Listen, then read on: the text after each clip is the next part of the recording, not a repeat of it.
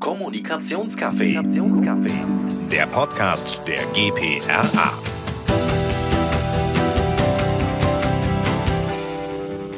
Hallo, herzlich willkommen zum Kommunikationscafé Podcast. Mein Name ist Christiane Schulz, ich bin Präsidentin der GPA und heute habe ich Stefanie Weigel zu Besuch. Hallo Steffi. Hallo Christiane. Du bist Director Strategy and Planning bei Consens Communication und dein großes Steckenpferd ist das Kommunikationscontrolling, richtig? Exakt. Erzähl uns doch mal ein bisschen, ähm, wie, wie, wie das dein Steckenpferd geworden ist. Ähm, ich beschäftige mich schon seit 15 äh, Jahren jetzt mittlerweile mit dem Thema. Also ich bin unter anderem im Fachkreis Kommunikationscontrolling des Internationalen Controllervereins. Und ähm, ich kam zu dem Thema so, dass ich nach dem Studium oder zum Ende des Studiums ein Thema für die Abschlussarbeit gesucht habe und mit einem Controller gesprochen habe und er sagte, wieso machst du nicht Kommunikationscontrolling? Das ist eine totale Blackbox. Und das fand ich spannend, gerade auch, weil mich Strukturen interessieren und auch Unternehmenssteuerung. Und als ich gegoogelt habe, ähm, damals, 2005 war das, gab es kaum Treffer bei Google. Heute ist das anders. Aber nachdem ich da auch so wenig darüber fand, dachte ich, das ist ein gutes Thema, um sich mit dem weiter zu beschäftigen. Jetzt ähm, Kommunikationscontrolling, ja, äh, hört sich tatsächlich sehr sperrig an, finde ich als Wort schon. Und in der Kommunikation äh, sprechen viele äh, immer nur vom Begriff der Evaluation. Sag uns doch mal genau, was unter Kommunikationscontrolling aus deiner Sicht zu verstehen ist. Also zunächst mal ja, beim Begriff Controlling denken viele an Kennzahlen, an KPIs, an dröge Messungen. Controlling, äh, Kommunikationscontrolling ist mehr. Es will eigentlich eine an sich ganz einfache Frage beantworten, nämlich wie viel mehr an Umsatz bringt mir der Blogpost oder die Pressemitteilung oder das Kundenmagazin. Man könnte es auch anders sagen. Was haben wir denn in Kommunikationsmaßnahmen gesteckt und was ist an Ergebnis dabei rausgekommen, nämlich an Wirkung auf die Zielgruppen? Hm. Also so hört sich das ja ganz einfach an. In der Realität ist es dann doch schon ein bisschen komplexer oder was ist da deine ähm, Erfahrung aus der Praxis? Ja, genau. Also man kann es ja mal am Beispiel Clippings ähm, sich angucken. Also Clippings zählen ja die meisten. Und ähm, nehmen wir uns mal, äh, stellen wir uns vor, ein Autohersteller hat in einem Monat 500 Clippings und im nächsten vielleicht 1000 Clippings. Aber ist die Kommunikation jetzt wirklich doppelt so gut in dem anderen Monat oder doppelt so ähm, effektiv? Und auch ähm, kann ihr jetzt ein doppelt so hoher Anteil am Autoverkauf zugeschrieben werden? Und nein, natürlich nicht. Das greift zu kurz. Stichwort ähm, Beitrag zu den Unternehmenszielen. Also nehmen wir an, der Autohersteller ähm, will die Nummer eins in Elektromobilität werden, dann nützen ihm die 1000 Clippings nichts, wenn sich 700 davon auf den Dieselskandal beziehen. Und das leuchtet ein. Und ähm, deswegen ähm, kann man nicht nur äh, die Kennzahlen sich angucken und die Ist-Werte dazu, sondern ausgehend von den Unternehmenszielen. Was heißt denn das für mein äh, Ziel in der Kommunikation und wie kann ich mit meinen Maßnahmen und Themen darauf einzahlen? Also mhm. wenn man das mal äh, runterbricht, nochmal für den Autohersteller, der die Nummer eins im Bereich Elektromobilität werden will, könnte man sagen, okay, ähm, wir gucken uns erstmal an, ähm, was brauchen wir denn eigentlich von den ganzen Stakeholder-Gruppen? an Kooperationsbereitschaft, an Zustimmung. Also solche Gruppen können sein Mitarbeiter, Kunden, Lieferanten, Politik, Öffentlichkeit. Und wenn wir jetzt sagen, okay, die Kunden als eine beispielhafte Gruppe, die sollen E-Autos kaufen. Und okay, was hat es jetzt noch mit Kommunikation zu tun? Naja, wann kaufen Sie E-Autos? Wenn Sie das richtige Mindset dafür haben und wenn Sie genug Wissen dazu haben. Also wenn Sie zum Beispiel glauben, E-Autos verringern die Umweltverschmutzung oder wer heute schon ein E-Auto fährt, gehört zu den First Movern und natürlich auch der besagte Autohersteller, der ist im Bereich Elektromobilität am weitesten. Mhm. Und dann kann man sich im nächsten Schritt überlegen, okay, mit, mit äh, wie schaffe ich es jetzt, diese Inhalte wiederum an die an diese Gruppe Kunden zu transportieren, mit welchen Maßnahmen, also beispielsweise eine Microsite, E-Mobilität oder Interviews in der Zeitung, Gründung eines Instituts für Mobilität etc., um eben die Kunden so indirekt in ein anderes, in eine andere Verhaltensweise zu bringen. Hm. Also hier gehört auf jeden Fall sehr viel Vorüberlegung rein, das, was wir sonst auch unter strategischer Kommunikation genau. Äh, mhm. eben verstehen. Ähm, für mich äh, ist die Frage halt so ein bisschen, mh, hm, wie viel Unternehmen machen das denn eigentlich so? Ich weiß nicht, da gibt's ja keine Erhebung. Ähm, wir zwei hatten ja auch mal einen Arbeitskreis in der GPA ohne Ziele keinen Erfolg, weil es uns wichtig war, dass überhaupt äh, mehr erstmal evaluiert und dann, um dann wird, damit man dann auch kontrollen kann. Mhm. Ähm, was ist denn so deine Erfahrung äh, aus der Beratung? Wie viele Unternehmen gehen so einen Weg und, und welche anderen Wege gibt es noch? Also grundsätzlich ähm, gibt es natürlich immer ein paar First Mover, ähm, Vorreiter, die sich schon sehr lange damit beschäftigen. Dazu gehören beispielsweise Telekom oder Commerzbank, Münchner Rück oder Audi. Und ähm, dann gibt's eine große Gruppe äh, von Kommunikationsabteilungen, ähm, die in diesem Bereich arbeiten, aber eher heimlich still und leise, wo man gar nicht so mhm. viel davon mitbekommt, weil es da ja auch immer so ein bisschen ums Geld geht. Wie effizient sind wir? Wie viel geben wir aus? Und oft ist man dann erstaunt, also ähm, wir kriegen da im Fachkreis schon eigentlich relativ viel mit, aber oft ist man dann wiederum erstaunt, dass Leute, die die man nicht kennt, wo man noch nie davon gehört hat, die wirklich ganz toll auch ähm, mit, de, mit Kommunikationscontrolling arbeiten. Hm. Ist eigentlich so ein bisschen schade, ne? Das also haben wir immer wieder auch festgestellt, es gibt tolle Beispiele, äh, aber die werden dann halt auch nicht geteilt. Vielleicht, vielleicht sind wir sogar viel weiter, als äh, so in der allgemeinen Öffentlichkeit manchmal auch angenommen wird. Ich weiß es nicht.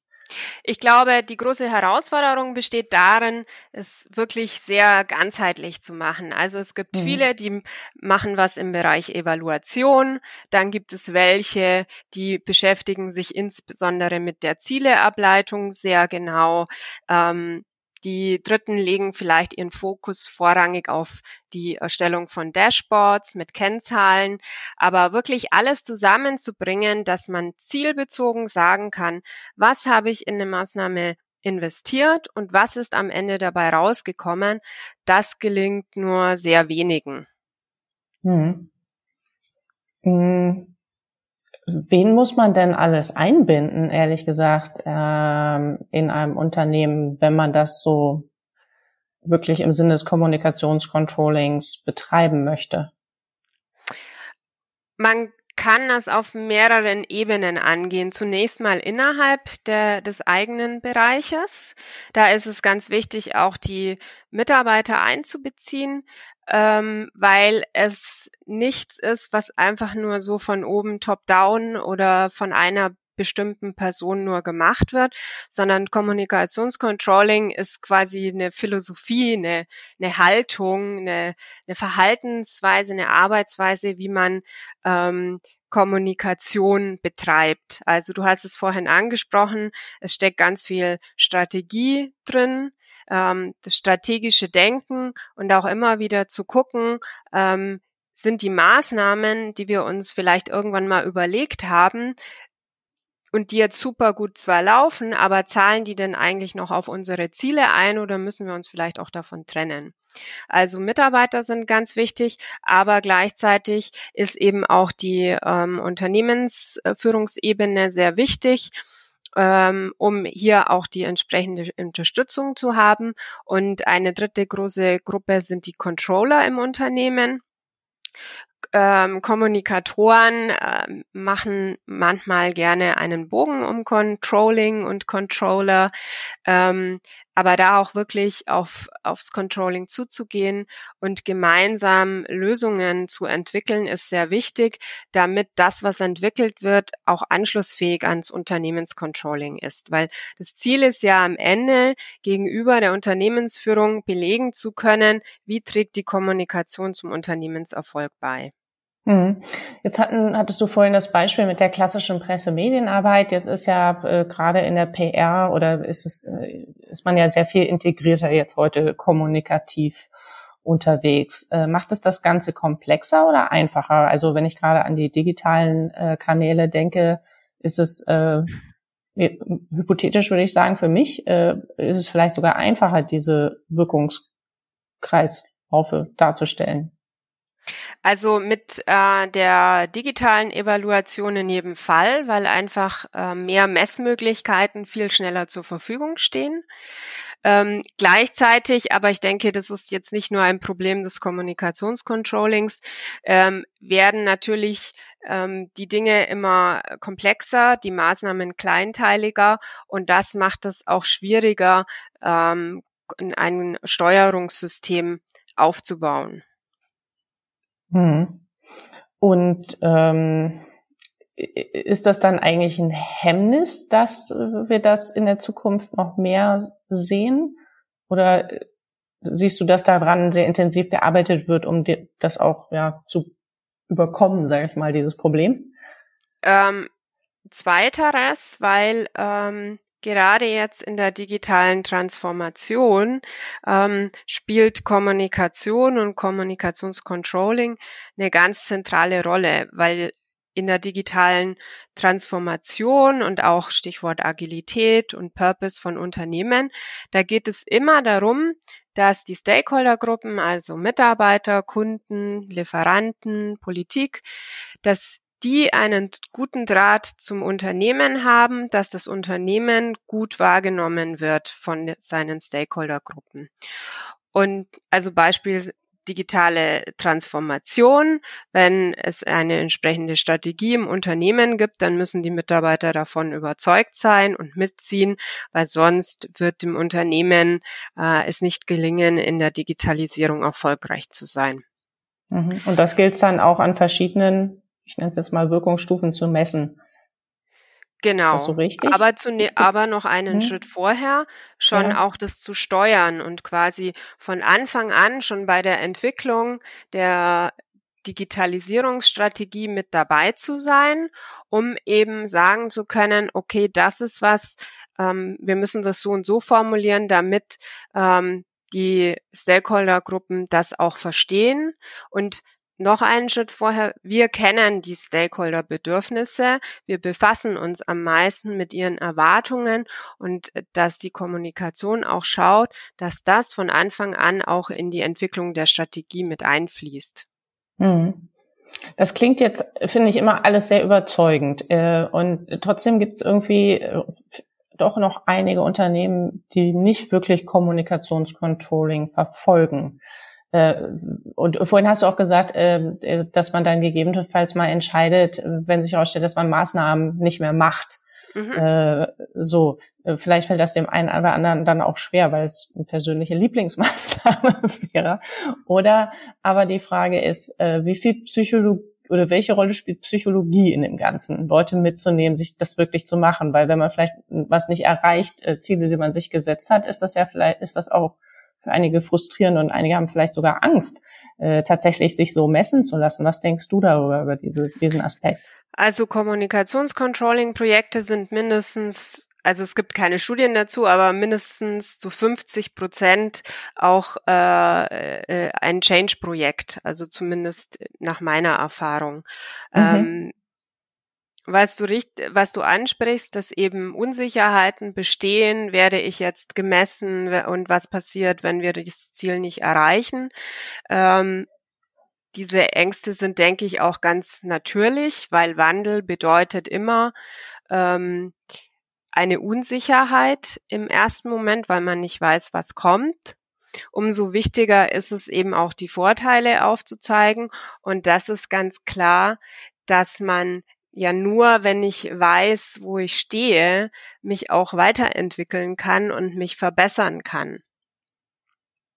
Und gleichzeitig eben auch der Unternehmensführung nachweisen kann, okay, das, was wir tun, ist stringent aus den Unternehmenszielen abgeleitet und wir machen jetzt nicht irgendwelche Maßnahmen, wir machen jetzt nicht den Tag des Pferdes, weil ähm, jemand Pferdeliebhaber ist, mhm. sondern weil es gut in die Unternehmensstrategie passt.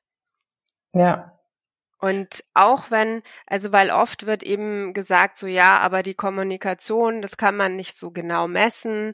Ähm, ja, das ist richtig. Manche Dinge können wir nicht auf Heller und Pfennig belegen, aber ähm, da wird von, also wir bewegen uns zwischen den Extremen auf Heller und Pfennig alles bemessen und nachweisen und totale Blackbox-Kommunikation. Ja. Und wenn man eben anfangen würde, zumindest mal transparent zu machen, wie man die Kommunikationsziele aus den Unternehmenszielen abgeleitet hat, mit welchen Themen man die Ziele erreichen will und mit welchen Maßnahmen man diese Themen eben auch transportiert an die einzelnen Stakeholdergruppen, dann ähm, wäre damit eben schon sehr viel gewonnen. Hm. Also äh, wie gesagt, ich finde immer so, das hört sich total logisch an. Äh, und ähm, ich würde mir auch wünschen, viele Unternehmen machen das, weil es geht ja tatsächlich darum, dass es, äh, dass das, was wir machen, soll ja einen zusätzlichen Wert schaffen oder einen Wert generellen Wert schaffen fürs Unternehmen. Ne? Und deshalb finde ich es auch total wichtig, dass und man solche Dinge evaluiert, daraus lernt, auch aus Dingen lernt, die nicht funktionieren. Ne? Weil ich glaube, da lernt man sogar vielleicht fast viel mehr draus oder was ist deine Erfahrung? Lernt man aus den Dingen, die sehr gut laufen, auch genauso viel? Ja, ich denke beides. Und was du sagst mit dem Wert fürs Unternehmen, weil du vorhin gefragt hast, ähm, äh, Mitarbeiter, die dann äh, Sorgen haben. Also es ist doch ein tolles Gefühl, ähm, seine äh, zu wissen, dass man eben zu den Unternehmenszielen beiträgt. Und es ist auch ähm, in der, aus der positiven Psychologie weiß man ja auch, dass eine äh, Zielerreichung ähm, ja auch Wirksamkeit bedeutet und Wirksamkeit ist eben ein äh, zentraler Faktor auch für Zufriedenheit im Beruf. Mhm. Das stimmt. Jetzt mal eine ganz andere Frage. Ich glaube, darüber haben wir auch noch nie gesprochen. Äh, sind wir denn da in Deutschland ähm, relativ, ich sag jetzt mal, im Zeitgeist unterwegs äh, und, oder vorne? Sind wir da in Mittel? Gibt es andere Länder, die weiter vorne sind beim Thema Kommunikationscontrolling, wo man mal hinschauen könnte? Oder äh, sind wir da vorne? Also Deutschland ist da schon sehr weit vorne. Ähm, ein anderer großer Player ist, sind die USA, wobei die aus der Historie heraus immer sich sehr viel eben mit Messungen, mit Kennzahlen, KPIs beschäftigt haben. Mhm. Und dieser Stratege, dieses strategische Denken, ähm, gerade auch im Bereich Kommunikation, die Kommunikationscontrolling Community in Deutschland, das äh, ist schon, da ist Deutschland schon relativ weit vorne dabei. Ja, das freut mich ja jetzt natürlich erstmal äh, zu hören. Wenn man jetzt so ein bisschen nach vorne blickt äh, in die Zukunft, was, was denkst du, ist jetzt, ist jetzt, ist da wichtig, was kommt auf uns zu in diesem äh, Themenbereich? Ähm, das nächste, was wir uns im Fachkreis vorgenommen haben, ist ähm, das Stichwort Purpose von mhm. Unternehmen.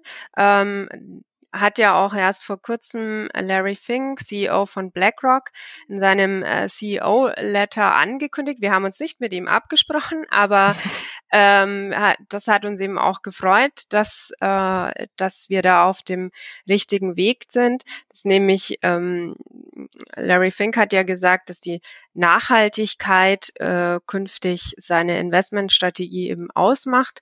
Ähm, und das bedeutet eben auch wirklich auf alle äh, Stakeholdergruppen zu schauen, ihre Bedürfnisse zu berücksichtigen. Und da kommen wir eben wieder zu dem Punkt, wer kann es am besten? Die Kommunikation, weil sie ähm, spricht mit den Stakeholdern und sie kann entsprechend auch mit Kommunikationsmaßnahmen auf sie zugehen. Hm. Steffi, zum Abschluss, was würdest du denn jetzt ähm, Kollegen raten, die sagen, das hat sich doch sehr sinnvoll angehört, vielleicht sollten wir auch bei uns einen Schritt weitergehen. Wie nähert man sich dem Thema an, wenn man sich dem noch gar nicht so intensiv bisher gewidmet hat? Also wichtig ist zunächst mal ein äh, Verständnis äh, von den Begriffen zu schaffen, weil ähm, gerade auch wenn Controller und Kommunikatoren an einem Tisch sitzen, ähm, da gibt es ein sehr unterschiedliches Verständnis von denselben Begriffen. Und mhm. Reputation, Image, ähm, viele Sachen gehen da wild durcheinander. Deswegen ist es hier wichtig, was wollen wir eigentlich genau machen, was verstehen wir darunter. Dann ist das nächste, ähm, sich zu überlegen, ähm, wer, um was geht's uns? Geht's uns drum, den Bereich zu optimieren oder sitzt uns die Unternehmensführung oder vielleicht auch das Controlling schon im Nacken und wir müssen dringend nachweisen, ähm, dass wir eben nicht nur ein Cost Center sind, also sich hier wirklich genau überlegen, was soll eigentlich der Fokus vom Projekt sein und auch, ähm, wer ist mein Auftraggeber. Da gibt es eben welche, die sind sehr zahlengetrieben, andere wollen vielleicht eher nur die Transparenz, ähm, die Ableitung der Kommunikationsziele aus den Unternehmenszielen.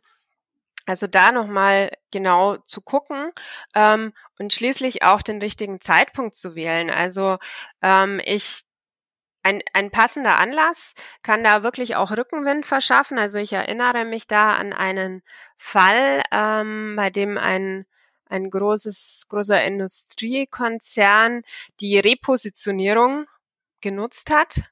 Ähm, auch mit dem Thema Kommunikationscontrolling weiterzukommen, entsprechende Reportings aufzusetzen. Und der Kommunikationschef hat eben genau diese Chance oder dieses Window of Opportunity genutzt, weil er hier eben sowieso schon die Aufmerksamkeit des Vorstands hatte, weil es gerade um das Thema Rebranding ging. Mhm. Ja, das sind gute äh, Punkte. Also auch gerade nochmal dein Aspekt mit der gleichen, mit der Sprache. Ich finde, das gilt also äh, vor allem auch, äh, wenn man in unterschiedlichen Kommunikationsdisziplinen äh, sich austauscht. Ähm, Beispiel, das ich neulich hatte, also Community Management für eine PR-Agentur, eine, eine äh, Media-Agentur und eine Media-Agentur sind zwei völlig unterschiedliche äh, Sachen tatsächlich. Ähm, und äh, während wir als PR-Agentur tatsächlich äh, inhaltliches Management der Community äh, zum Beispiel auf Facebook äh, sehen würden, würde eine äh, Media-Agentur tatsächlich nur äh, das die Feedbacks auf gewisse Anzeigen managen. Mhm. Also und äh, ich glaube, da diese Feinheiten auch auszuarbeiten, ich glaube, das ist super wichtig, vor allem wenn dann auch noch andere Abteilungen dazu kommen, wie Controlling zum Beispiel. Ja, ja und äh, Marketing auch. Äh, genau. Und äh, das finde ich ähm, auch gut. Und äh, wie du gesagt hast, ähm, äh, generell äh, auch bei dem Projekt, wenn man es aufsetzt, auch da muss man schon Ziele definieren. Ne? Was wollen wir eigentlich erreichen? Äh, Finde ich sehr gut. Äh, auch das mit dem Rückenwind. Äh, kann es sein, äh, zielführend sein, auch mal einfach nur ähm, Pilotprojekte zu machen vielleicht, oder? Absolut, ja. Also das, das empfiehlt sich sehr, weil es eben eine äh, komplexe Angelegenheit ist und äh, mit Pilotprojekten kann man sich auch ein Setting schaffen, was auch nicht so komplex ist. Und ähm, das ist eine sehr gängige Methode, dass man eben solche Pilotcases schafft, um dann äh, sozusagen den Proof of Concept ähm, erbringen zu können und dann auch größere Projekte entsprechend anzustoßen und sich das Budget dafür zu holen. Mhm. Okay, Steffi, dann sage ich vielen Dank für die Einblicke ähm, und vielen Informationen zum Kommunikationscontrolling. Ich gehe auch schwer davon aus, wer sich hierfür interessiert, darf sich jederzeit gerne an dich wenden. Sehr gerne. Ja, dann äh, sage ich. Lieblingsthema. Dann, ja, genau. Dann sage ich vielen lieben Dank fürs Gespräch und äh, allen anderen sage ich vielen Dank fürs Zuhören. Tschüss. Danke dir auch. Tschüss. Kommunikationscafé. Der Podcast der GPRA.